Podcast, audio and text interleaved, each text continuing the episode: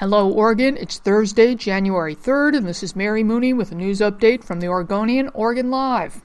A Burger King in the Portland area has broken a promise to give a man free meals for life, a lawsuit claims. Curtis Bruner, 50, is seeking more than $9,000. That's the estimated cost of Bruner eating one $7.89 Whopper meal a week for the next 22 years.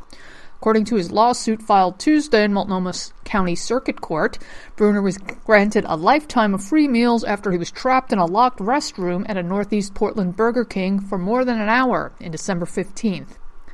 His lawsuit asks a judge to order Burger King to either reinstate the promise or pay him the $9,000. A website called Stabtown is tracking all stabbings in Portland. The website shows a countdown clock that reads out the days, hours, minutes, and seconds since the last reported stabbing in Portland. It also lists the stabbings, a link to news coverage of each one, and a map of all the attacks. The site launched in January 2018. Its creators say they wish to remain anonymous because they, quote, suspect that some elected officials might not appreciate the minor public shaming that we subject them to, end quote.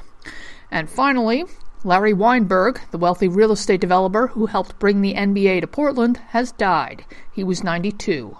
Weinberg was one of the original three owners of the Portland Trail Blazers.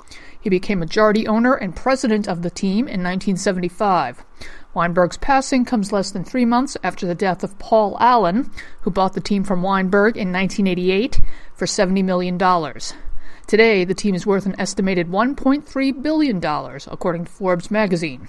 For these and more news stories, pick up today's copy of The Oregonian or head to OregonLive.com.